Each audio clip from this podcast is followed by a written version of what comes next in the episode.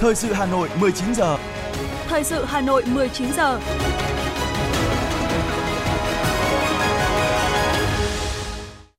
Xin kính chào quý vị và các bạn. Bây giờ là chương trình thời sự của Đài Phát thanh và Truyền hình Hà Nội. Chương trình hôm nay, Chủ nhật ngày 24 tháng 9 sẽ có những nội dung chính sau đây. Tiếp tục chương trình công tác tại Tuyên Quang, Chủ tịch nước Võ Văn Thưởng dâng hương tại khu di tích quốc gia đặc biệt Tân Trào và dự lễ động thổ dự án xây dựng Bệnh viện Đa khoa tỉnh Tuyên Quang. Hà Nội triển khai đồng loạt các giải pháp thúc đẩy tiến độ giải ngân vốn đầu tư công. Lãnh đạo thành phố tặng quà cho trẻ em có hoàn cảnh khó khăn tại huyện Thạch Thất nhân dịp Tết Trung thu. 1.723 người thi tuyển viên chức giáo viên vòng 2. Phần tin thế giới có những thông tin Nga đề xuất biện pháp giải quyết ngũ cốc thừa của Ukraine. Đức yêu cầu Ba Lan làm rõ bê bối về thị thực. Thái Lan công bố biện pháp trấn áp lừa đảo trực tuyến. Sau đây là nội dung chi tiết.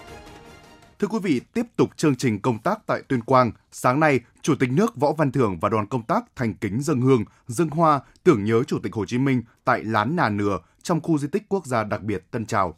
Trong không khí của những ngày tháng 9 lịch sử, nhớ về tinh thần bất diệt cách mạng tháng 8 và quốc khánh mùng 2 tháng 9, trước anh linh Chủ tịch Hồ Chí Minh, Chủ tịch nước Võ Văn Thưởng và đoàn dành phút mặc niệm, tưởng nhớ, bày tỏ lòng biết ơn vô hạn đối với công lao của người, vị lãnh tụ thiên tài, người thầy vĩ đại của cách mạng Việt Nam, suốt đời cống hiến cho độc lập dân tộc, thống nhất Tổ quốc, cho tự do, hạnh phúc của nhân dân. Tại Tân Trào, Chủ tịch nước Võ Văn Thưởng đã đến thăm, tặng quà một số gia đình có công với nước, là nơi Bác Hồ và Đại tướng Võ Nguyên Giáp đã ở và làm việc trong thời kỳ 1945 lịch sử. Cũng trong sáng nay, tại xã Lưỡng Vượng, thành phố Tuyên Quang, Chủ tịch nước Võ Văn Thưởng dự lễ động thổ dự án xây dựng Bệnh viện Đa khoa tỉnh Tuyên Quang. Bệnh viện có tổng mức đầu tư gần 1.797 tỷ đồng, thay thế bệnh viện đa khoa hiện nay đã hoạt động được 78 năm và xuống cấp nghiêm trọng. Bệnh viện đa khoa mới là bệnh viện hạng 1 cấp tỉnh với quy mô 1.000 giường bệnh trên diện tích 15 ha. Trong khuôn khổ chuyến thăm chính thức Việt Nam sau khi thăm phố cổ Hội An, sáng nay, Hoàng Thái tử Nhật Bản Fumihito Akishino và công nương Kiko đã đến tham quan di sản văn hóa thế giới Mỹ Sơn, xã Duy Phú, huyện Duy Xuyên, tỉnh Quảng Nam. Sau khi xem các tiết mục nghệ thuật độc đáo của các nghệ sĩ, diễn viên của Ban Quản lý Di sản Văn hóa Thế giới Mỹ Sơn, Hoàng Thái Tử và Công Nương đã tham quan khu vực tháp, Di sản văn hóa thế giới Mỹ Sơn là một quần thể kiến trúc nổi tiếng nhất của người Chăm ở Việt Nam, được xây dựng từ cuối thế kỷ thứ tư đến thế kỷ 13. Sau nhiều thăng trầm biến thiên của lịch sử, đến nay di sản văn hóa thế giới Mỹ Sơn vẫn là một di tích có giá trị văn hóa, nghệ thuật, kiến trúc độc đáo của nhân loại, là kết tinh của trí tuệ, tài hoa của nhiều thế hệ khu di tích Mỹ Sơn đã được Ủy ban Di sản Thế giới của UNESCO chính thức công nhận là di sản văn hóa thế giới vào ngày 1 tháng 12 năm 1999.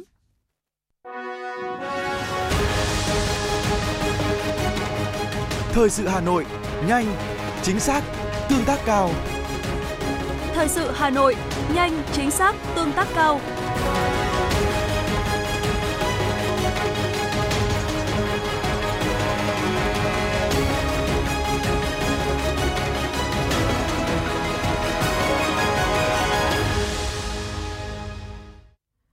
Thưa quý vị và các bạn, tại kỳ họp thứ 13, kỳ họp chuyên đề, Hội đồng Nhân dân thành phố Hà Nội khóa 16 đã thông qua nghị quyết điều chỉnh kế hoạch đầu tư công cấp thành phố năm 2023, phê duyệt chủ trương đầu tư, điều chỉnh chủ trương đầu tư một số dự án đầu tư công trên địa bàn thành phố. Theo đó, Hội đồng Nhân dân thành phố Hà Nội đã quyết nghị bổ sung kế hoạch vốn đầu tư công năm 2023 là 4.200 tỷ đồng từ nguồn thưởng vượt thu của năm 2022, điều chỉnh kế hoạch đầu tư công năm 2023 đã giao cho các nhiệm vụ dự án. Việc đề xuất điều chỉnh kế hoạch đầu tư công cấp thành phố năm 2023 đối với các dự án là cần thiết để đẩy nhanh tiến độ giải ngân, nâng cao hiệu quả sử dụng vốn, đảm bảo hoàn thành được chỉ tiêu. Theo Sở Kế hoạch và Đầu tư Hà Nội, kết quả giải ngân đến ngày 20 tháng 9 toàn thành phố là hơn 23.400 tỷ đồng, đạt 50% kế hoạch thành phố giao đầu năm và trung ương giao. Kết quả này cao hơn so với cùng kỳ năm ngoái và so với tình hình giải ngân chung của cả nước. Tuy nhiên, tỷ lệ giải ngân vốn năm 2023 và kế hoạch năm 2022 kéo dài vẫn là thấp so với yêu cầu đặt ra. Qua giả soát cho thấy, còn một số dự án vẫn còn khó khăn, vướng mắc chưa tháo gỡ được. Phó Chủ tịch Ủy ban nhân dân thành phố Hà Minh Hải cho biết, thời gian qua, Ủy ban nhân dân thành phố đã tích cực chỉ đạo các đơn vị đẩy nhanh tiến độ, tháo gỡ các khó khăn vướng mắc, nhưng tiến độ thực hiện và giải ngân của nhiều dự án chưa đáp ứng yêu cầu. Ủy ban nhân dân thành phố cũng đã phân tích đánh giá, nhận diện các nguyên nhân chính có tác động trực tiếp đến tiến độ giải ngân thấp như vướng mắc trong công tác giải phóng mặt bằng, về nhà, đất, tái định cư, thủ tục đầu tư. Vì vậy, việc đề xuất điều chỉnh kế hoạch đầu tư công cấp thành phố năm 2023 là cần thiết để đẩy nhanh tiến độ giải ngân, nâng cao hiệu quả sử dụng vốn, đảm bảo hoàn thành được chỉ tiêu. Phó Chủ tịch Ủy ban nhân dân thành phố Hà Minh Hải nói: Thì thành phố cũng đang giao cho Sở Tài chính cùng các đầu tư tiếp tục giả soát, đánh giá lại cái nguồn lực của chúng ta trong năm 23. Đặc biệt là khi mà chúng ta triển khai cái cái cái đầu tư của các cái ờ, dự án ở trên địa bàn của các cái dự án được kết nối giao thông. và trong đó có cái dự án liên quan đến vành đai 4. Đấy, thì trong cái kế hoạch chương trình hành động của Ủy ban thành phố cũng đã có giao cho Sở quách Đầu tư, à giao cho Sở Tài nguyên Môi trường chủ trì cùng với Sở Quy Kiến trúc xây dựng báo cáo với Hội đồng nhân thành phố kỳ họp cuối năm về cái phương án cái khai thác cái nguồn lực Đấy, từ cái cái cái, cái, cái triển khai cái vành đai 4. Nội dung này thành phố cũng đang giao và và đôn đốc hai sở chủ động để báo cáo. Từ nay đến cuối năm, Hà Nội tập trung đẩy nhanh tiến độ thực hiện các dự án, giải ngân hết kế hoạch vốn được giao và thực hiện theo đúng cam kết giải ngân quý 3, quý 4 năm 2023 và đến 31 tháng 1 năm 2024 của từng dự án. Bên cạnh đó, khẩn trương hoàn thiện thủ tục đầu tư của các dự án gồm dự án chuyển tiếp, dự án mới, về việc phê duyệt chủ trương đầu tư, phê duyệt điều chỉnh dự án, thiết kế bản vẽ thi công dự toán để đảm bảo điều kiện bố trí kế hoạch vốn trung hạn hàng năm. Các sở chuyên ngành tăng cường thực hiện phân cấp ủy quyền cho Ủy ban nhân dân cấp huyện trong giải quyết thủ tục hành chính thuộc phạm vi quản lý theo quy định. Ông Nguyễn Huy Toàn, Phó Chủ tịch Ủy ban Nhân dân huyện Thanh Trì cho biết, huyện đang tập trung nhiệm vụ giải ngân vốn đầu tư công, trong đó ưu tiên xây dựng cơ sở hạ tầng, nhất là hạ tầng giao thông cây xanh, xây dựng các hạ tầng văn hóa xã hội, cơ sở giáo dục, như dự án giao thông nối Tân Triều với thị trấn Văn Điển, đường 70, đường nối quốc lộ 1B đến vành đai 3. Ông Nguyễn Huy Toàn, Phó Chủ tịch Ủy ban Nhân dân huyện Thanh Trì cho biết thêm. Cũng thực hiện cái chỉ đạo thành phố, chúng tôi xây dựng kế hoạch giải ngân cụ thể, à, xây dựng kế hoạch 138, cụ thể từng tháng, từng quý. So với thời kỳ năm ngoái này chúng tôi vượt khoảng 10%. Và nếu mà theo tình hình tiến độ như mọi năm ấy, sau khi xây dựng tiến độ giải ngân được như vậy và cái cuối năm sau khi các thủ tục đầu tư nó hoàn thành thì cái tình giải ngân chúng tôi sẽ đảm bảo hoàn thành và vượt mức kế hoạch đề ra. Với quyết tâm cao nhất, Ủy ban nhân dân thành phố Hà Nội nhấn mạnh một số giải pháp nhằm đẩy nhanh giải ngân kế hoạch vốn đầu tư công trong các tháng cuối năm. Đó là tiếp tục tăng cường kỷ luật kỳ cương, nêu cao trách nhiệm của người đứng đầu, định kỳ giao ban xây dựng cơ bản hàng quý đối với toàn thành phố và hàng tháng đối với các lĩnh vực. Các chủ đầu tư khẩn trương hoàn tất thủ tục đối với các dự án, sớm đấu thầu và khởi công, bảo đảm đủ thời gian thi công để tích lũy khối lượng thực hiện, hoàn thành giải ngân kế hoạch vốn đã giao. Thành phố cũng chỉ đạo các đơn vị tập trung giải quyết các khó khăn vướng mắc như giải phóng mặt bằng, công bố giá vật liệu xây dựng, phòng cháy chữa cháy, cung ứng vật liệu xây dựng. Chủ đầu tư phối hợp với các sở ngành liên quan khẩn trương giả soát tình hình thực hiện khó khăn vướng mắc của dự án sử dụng vốn ODA, báo cáo tham mưu Ủy ban nhân dân thành phố phương án giải quyết. Tiếp tục là phần tin. Thưa quý vị, sáng nay Sở Lao động Thương binh và Xã hội đã phối hợp với Ủy ban Nhân dân huyện Thạch Thất tổ chức chương trình tặng quà cho trẻ em có hoàn cảnh khó khăn trên địa bàn huyện nhân dịp Tết Trung Thu. Tham dự có Thứ trưởng Bộ Lao động Thương binh và Xã hội Nguyễn Thị Hà, Ủy viên Ban Thường vụ Thành ủy, Phó Chủ tịch Thường trực Hội đồng Nhân dân thành phố Phùng Thị Hồng Hà, trên địa bàn huyện Thạch Thất hiện có hơn 500 trẻ em có hoàn cảnh đặc biệt và gần 2.000 trẻ em có nguy cơ rơi vào hoàn cảnh đặc biệt. Thời gian qua, huyện đã chủ động xây dựng kế hoạch tổ chức chuỗi hoạt động dành cho trẻ em nhằm tạo nhiều sân chơi ý nghĩa cho các em, đồng thời huy động các nguồn lực xã hội hỗ trợ trẻ em nghèo trên địa bàn, bảo đảm tất cả trẻ em đều được vui Tết Trung thu. Trong khuôn khổ chương trình, ban tổ chức đã trao tặng 100 xuất quà với tổng số tiền 160 triệu đồng. Trong đó, mỗi em nhận 1 triệu đồng tiền mặt và quà trị giá 600.000 đồng. Các phần quà này được Trung tâm Công tác Xã hội và Quỹ Bảo trợ Trẻ Em Hà Nội huy động từ nguồn xã hội hóa của các nhà tài trợ trên địa bàn thành phố. Hoạt động này góp phần nâng cao nhận thức, trách nhiệm của gia đình, nhà trường, cộng đồng và toàn xã hội đối với công tác bảo vệ, chăm sóc và giáo dục trẻ em, huy động sự chung tay của cả cộng đồng trong việc bảo vệ trẻ em, tạo cơ hội cho mọi trẻ em được phát triển bình đẳng, nhất là trẻ em có hoàn cảnh đặc biệt, trẻ em có nguy cơ rơi vào hoàn cảnh đặc biệt, trẻ em thuộc hộ nghèo, hộ cận nghèo trên địa bàn huyện. Sáng nay tại trường phổ thông cơ sở Nguyễn Đình Triều, Hội cứu trợ trẻ em khuyết tật thành phố Hà Nội đã tổ chức liên hoan văn hóa nghệ thuật chủ đề Trăng yêu thương và ra mắt website Hội cứu trợ trẻ em khuyết tật thành phố Hà Nội. Phát biểu tại chương trình, ông Nguyễn Kim Hoàng, Chủ tịch Hội cứu trợ trẻ em khuyết tật thành phố Hà Nội, Liên hoan Trung thu Trăng yêu thương 2023 dành cho hơn 350 học sinh, trẻ em đạt thành tích tốt trong học tập và có hoàn cảnh đặc biệt khó khăn đến từ 10 trường và trung tâm nuôi dưỡng giáo dục trẻ em khuyết tật trên địa bàn thành phố và trao quà cho các học sinh, trẻ em có thành tích tốt trong học tập và có hoàn cảnh đặc biệt khó khăn, mỗi suất trị giá 500.000 đồng. Tại chương trình, Hội cứu trợ trẻ em khuyết tật thành phố Hà Nội cũng ra mắt website của hội với tên gọi Khát vọng với mong muốn hội ngày càng trở thành chỗ dựa tin cậy, vững chắc cho hơn 12.000 trẻ em khuyết tật thành phố, đồng thời khuyến khích cộng đồng chung tay giúp đỡ trẻ khuyết tật. Ngay trong ngày ra mắt website, Hội khuyến học Việt Nam và Quỹ khuyến học Việt Nam đã trao tặng học bổng tới học sinh khuyết tật thành phố 175 triệu đồng.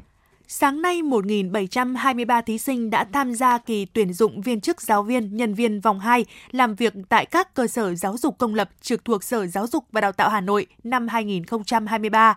Đây là những thí sinh được lựa chọn từ gần 2.000 thí sinh đã tham gia vòng tuyển dụng đầu tiên vào ngày 20 tháng 8.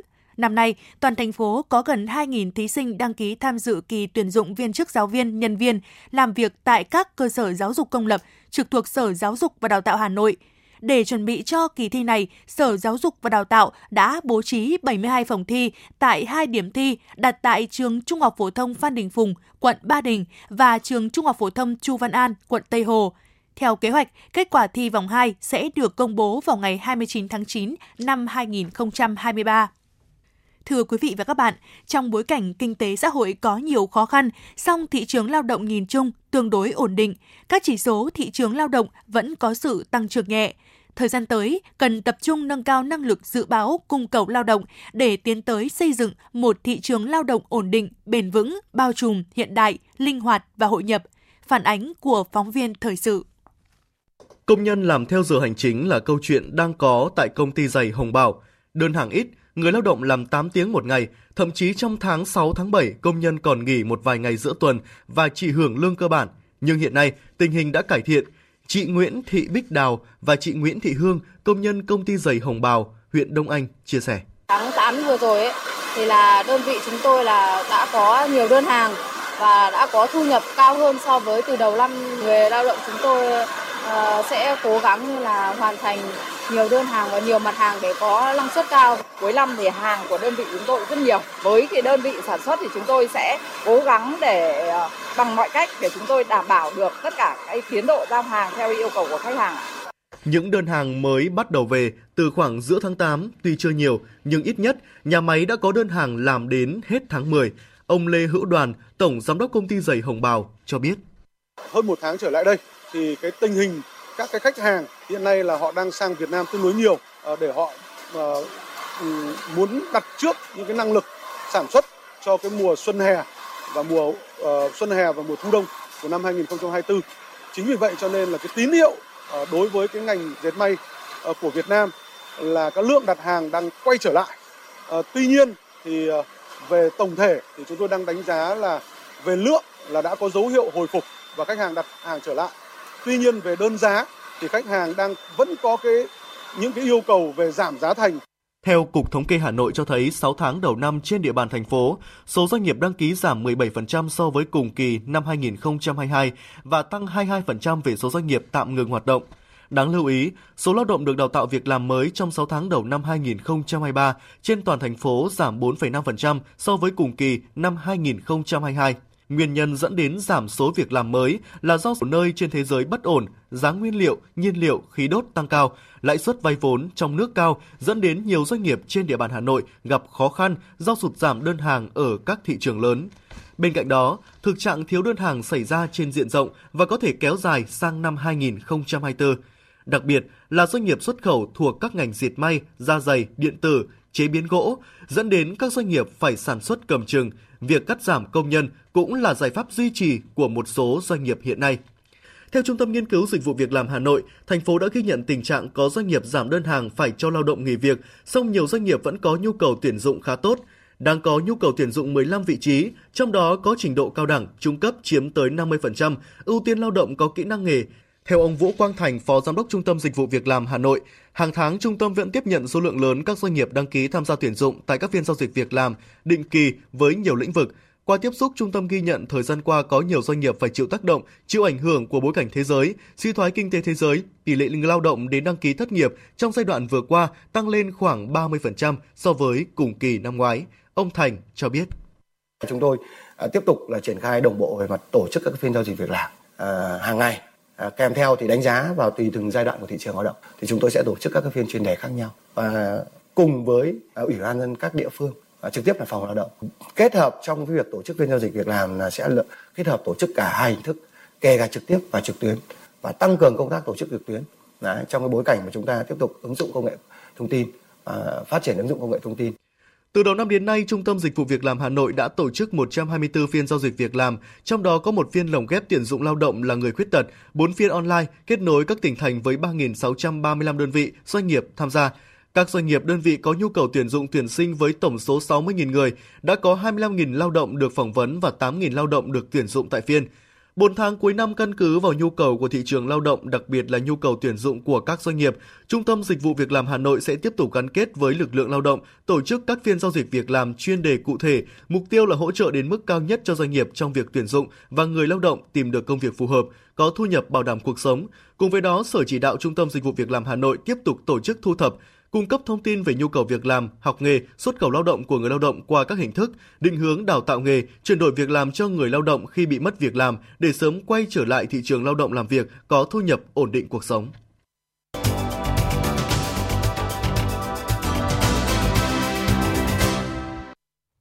Thưa quý vị và các bạn, theo đánh giá của Ban giám khảo vòng sơ khảo 1 tiếng hát Hà Nội năm 2023, nhìn chung chất lượng thí sinh năm nay rất tốt, các bạn đã rất cố gắng chỉn chu về bản phối, đầu tư trang phục biểu diễn trong phần thi của mình. Ngoài ra, các thí sinh năm nay cũng rất đa dạng về phong cách biểu diễn, thể hiện được chất riêng của mình, ghi nhận của phóng viên Bích Ngọc. Vòng sơ khảo một cuộc thi tiếng hát Hà Nội diễn ra trong 5 ngày, từ ngày 20 đến ngày 25 tháng 9 năm 2023, thu hút đông đảo thí sinh trên khắp mọi miền Tổ quốc đăng ký tham gia thi. Ngay từ buổi thi đầu tiên cho đến hôm nay, ban giám khảo rất ấn tượng với sự nghiêm túc của các thí sinh khi chuẩn bị trang phục và tập luyện cùng phần biểu diễn rất tự tin. Thí sinh Trần Hữu Đăng, 24 tuổi, là giảng viên bộ môn tiếng Anh, trường Đại học Thăng Long rất đam mê ca hát. Nguyễn Hữu Đăng cho biết, tuy còn trẻ nhưng bạn rất thích nhạc tiền chiến và muốn lan tỏa dòng nhạc này đến các bạn trẻ thông qua cuộc thi Tiếng hát Hà Nội. Thí sinh Nguyễn Hữu Đăng chia sẻ. À, như ca khúc mình vừa thể hiện thì cũng là một trong những ờ, dòng nhạc mà mình đang rất là tâm đắc đó là dòng nhạc tiền chiến. Mặc dù là mình mình biết là tuổi đời của mình nó rất là trẻ và cái dòng nhạc đó thì cũng đã có từ rất là lâu rồi. Khi đấy thì uh, giới trẻ uh, Gen Z như tụi mình thì cũng không uh, để ý đến quá nhiều dòng nhạc đấy. Thì thông qua cuộc thi này mình cũng mong muốn là uh, mang dòng nhạc này đến gần hơn với khán giả trẻ. Mình thấy là các bạn thí sinh năm nay cũng uh, rất là đẹp về ngoại hình. Và các bạn không chỉ đẹp về ngoại hình mà giọng hát của các bạn cũng như là kỹ thuật biểu diễn của các bạn cũng đều rất là điêu luyện và gây được nhiều cái ấn tượng và cũng như là có được những cái sự ờ, mới mẻ trong tư duy âm nhạc cũng như là trong cái phong cách trình diễn của mình. Được đào tạo tại khoa sư phạm âm nhạc, trường Đại học Sư phạm Nghệ thuật Trung ương, Quỳnh Anh đến với cuộc thi tiếng hát Hà Nội bằng một bài hát dân ca với chất giọng mượt mà. Dù đã có sự chuẩn bị rất bài bản, cẩn thận trước khi thi, nhưng có thể do lần đầu thể hiện trước một sân chơi âm nhạc quy mô lớn nên không khỏi hồi hộp và mất chút tự tin. Song điều đó cũng không làm Quỳnh Anh buồn. Quỳnh Anh bày tỏ suy nghĩ của mình. Mình lần đầu tham gia các cuộc thi như thế này cho nên là uh, cũng khá là run.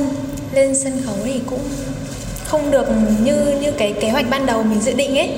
Nó bị uh, từ động tác này cho đến uh, giọng hát nó cũng bị uh, lệch. Nhưng mà mình thấy cuộc thi nó cũng rất là hay, mọi người cũng tài năng. Mình đi thi thì mình được mở mang hơn ấy, thấy mọi người uh, hát hay hơn. Thì thấy là mình đang ở mức độ nào mình sẽ tự biết cách khắc phục và phải uh, trau dồi thêm như thế nào. Chia sẻ sau 4 ngày chấm thi, Hội đồng ban giám khảo đánh giá khá cao chuyên môn và giọng hát của các thí sinh tham dự tiếng hát Hà Nội năm 2023, đồng thời đưa ra những lời khuyên để các thí sinh rút kinh nghiệm và có sự chuẩn bị tốt hơn nữa cả về giọng hát cũng như trang phục, kỹ năng biểu diễn cho những buổi biểu diễn sau này. bà Nguyễn Minh Hòa, thành viên ban giám khảo Tiếng hát Hà Nội nhận xét. Chúng tôi đặt chúng tôi vào cái cương vị là biên tập viên âm nhạc, là các khán giả đang ngồi thưởng thức phần trình diễn của các thí sinh, sau đó mới là giám khảo và tôi chúng tôi cũng mong là các thí sinh cũng cũng coi chúng tôi như là những cái khán giả của họ. Thì họ sẽ đỡ bị áp lực hơn và họ sẽ tự tin trình diễn các tiết mục của mình tốt hơn. Tôi nhận thấy năm nay là các thí sinh cái kỹ năng trình diễn sân khấu của họ đã tốt lên rất nhiều. À, ngoài ra các bạn ấy cũng đã đầu tư cho trang phục này, à, tiết mục bài hát của mình được chuẩn bị kỹ lưỡng cũng rất tiếc không phải là tất cả mặt bằng đều được như thế. Cũng có một số giọng hát mà tôi lấy làm tiếc là bạn các bạn ấy có giọng hát tốt. Nhưng cái phần chuẩn bị tiết mục cho mình hơi cầu thả thì nó sẽ làm bản thân các bạn ấy tự đánh mất cơ hội của mình để đi vào những vòng sau. Hy vọng là sang năm và sang năm nữa thì các bạn đấy uh, có kinh nghiệm hơn thì sẽ chúng ta sẽ gặp lại để không mất những cái giọng ca tốt à, những giọng hát tốt mà chúng ta đang muốn tìm kiếm. Tiếng hát Hà Nội là cuộc thi được Đại Hà Nội đầu tư nghiêm túc, bài bản, hướng đến sự chuyên nghiệp nhằm lựa chọn các thí sinh ưu tú nhất. Các thí sinh đoạt giải sẽ có cơ hội tham gia vào các sự kiện nghệ thuật lớn của thành phố, xuất hiện trên các chương trình do Đại Hà Nội sản xuất. Đại Hà Nội sẽ đồng hành cùng các bạn thí sinh đoạt giải, phát triển trên con đường sự nghiệp ca hát. Chúc các bạn thí sinh sẽ hoàn thành tốt phần thi của mình để tiếp bước vào vòng trong của tiếng hát Hà Nội và tỏa sáng.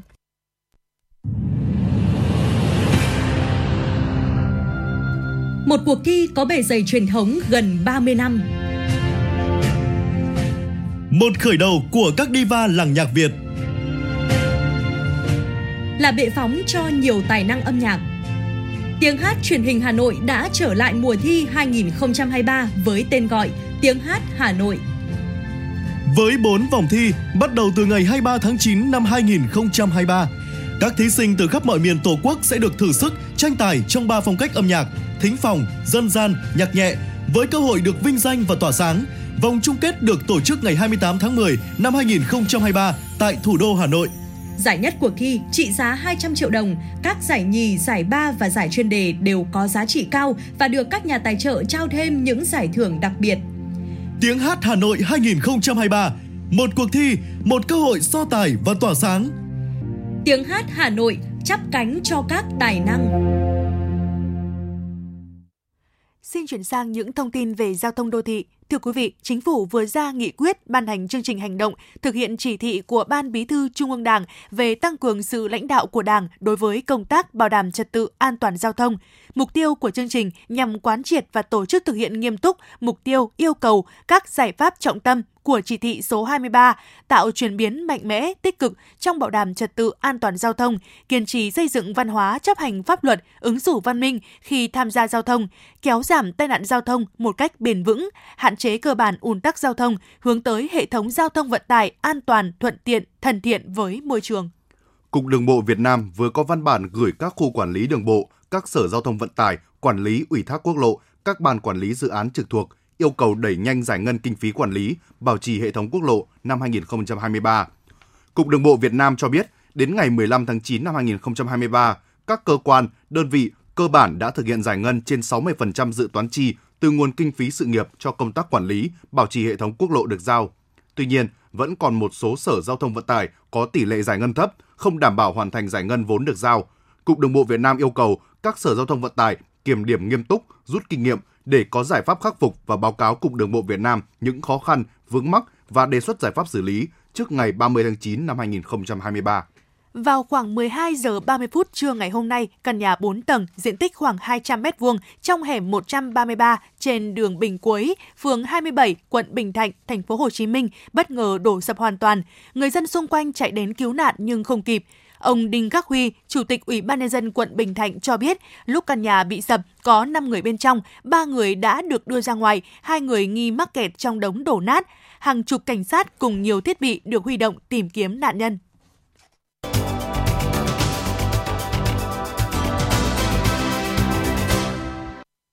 Quý vị đang nghe chương trình thời sự của Đài Phát thanh và Truyền hình Hà Nội. Xin chuyển sang những thông tin quốc tế.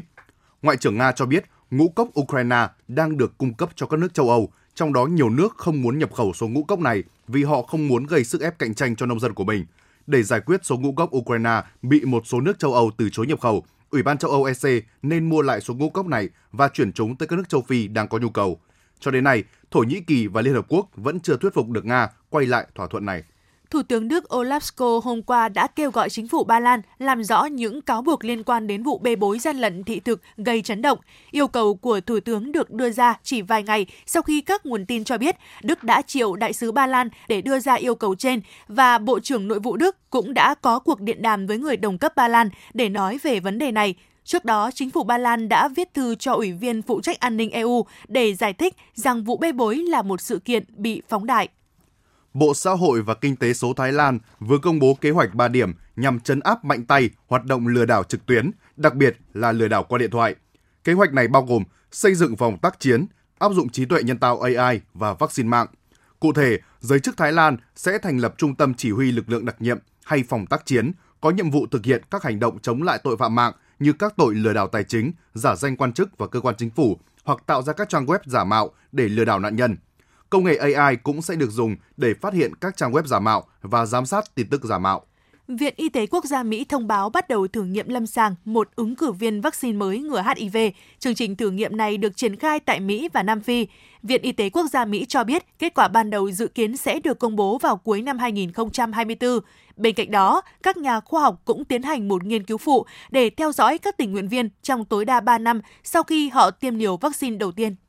Một vụ cháy đã xảy ra hôm qua tại một nhà kho chứa xăng dầu buôn lậu ở đông nam Benin, khu vực giáp với Nigeria. Vụ việc khiến ít nhất 35 người thiệt mạng. Nguyên nhân vụ cháy đang được điều tra và làm rõ.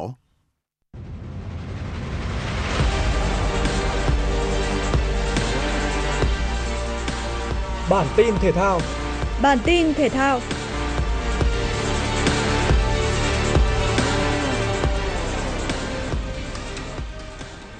Lễ khai mạc Đại hội Thể thao châu Á ASEAN 19 đã diễn ra tại sân vận động Hạng Châu, Trung Quốc với chủ đề hướng về châu Á. Buổi lễ là sự kết hợp giữa công nghệ và nghệ thuật, lồng ghép văn hóa truyền thống đặc sắc của Trung Quốc thông qua những ý tưởng nghệ thuật độc đáo của tổng đạo diễn Sa Hiểu Lam. ASEAN 19 có sự tham dự của 45 quốc gia và vùng lãnh thổ châu Á với 12.000 vận động viên. Các vận động viên sẽ tham dự tranh tài ở 40 môn thi đấu với 61 phân môn, 483 nội dung. Đây là kỳ Á vận hội có nhiều vận động viên tham dự nhất. Đoàn thể thao Việt Nam tham dự ASEAN 19 với 504 thành viên, trong đó có 337 vận động viên tranh tài ở 31 môn thi đấu. Mục tiêu là giành từ 2 đến 5 huy chương vàng, tập trung vào các môn điền kinh, cơ tướng và võ thuật, đồng thời nỗ lực đạt được nhiều vé tham dự Olympic Paris 2024 tại Pháp. Trong ngày hôm nay, đoàn thể thao Việt Nam đã có tấm huy chương đầu tiên tại ASEAN 19. Ở nội dung thuyền 4 hạng nặng một mái chèo bộ môn rowing, đại diện Việt Nam là 4 vận động viên Đinh Thị Hảo, Dư Thị Bông, Hà Thị Vui và Phạm Thị Huệ đã về đích thứ ba với thành tích là 6 phút 52,35 giây và giành tấm huy chương đồng đầu tiên cho đoàn thể thao Việt Nam. Tấm huy chương đồng thứ hai trong ngày thuộc về bộ môn Taekwondo nội dung quyền biểu diễn cá nhân nam. Vận động viên Trần Hồ Duy đã góp mặt ở bán kết và gặp đối thủ là Cao Wang Jin người Hàn Quốc. Tuy nhiên, Trần Hồ Duy chỉ có điểm trung bình là 7,120 nên chấp nhận thua cuộc và giành huy chương đồng. Chuyển sang các tin tức quốc tế, tại vòng 6 giải ngoại hạng Anh, Manchester City tiếp đón Nottingham trên sân nhà. Ngay ở phút thứ 7 của trận đấu, Foden đã ghi bàn mở tỷ số cho đội chủ nhà. Chỉ 7 phút sau đó, Erling Haaland đã nâng tỷ số lên 2-0 cho Manchester City. Đây cũng là kết quả cuối cùng của trận đấu. Giành được 3 điểm, thầy trò huấn luyện viên Pep Guardiola tiếp tục đứng đầu bảng xếp hạng. Trong khi đó, Manchester United có chuyến làm khách đến sân của Burnley. Phút 25, Johnny Evans đưa bóng vào lưới, nhưng trọng tài không công nhận bàn thắng do Ramos Hojun đã phạm lỗi với thủ môn từ trước đó. Phải đến cuối hiệp 1, MU mới có bàn mở tỷ số và người lập công là Bruno Fernandes. Sang hiệp 2, dù có rất nhiều tình huống tấn công từ cả hai đội, nhưng không có thêm bàn thắng nào được ghi.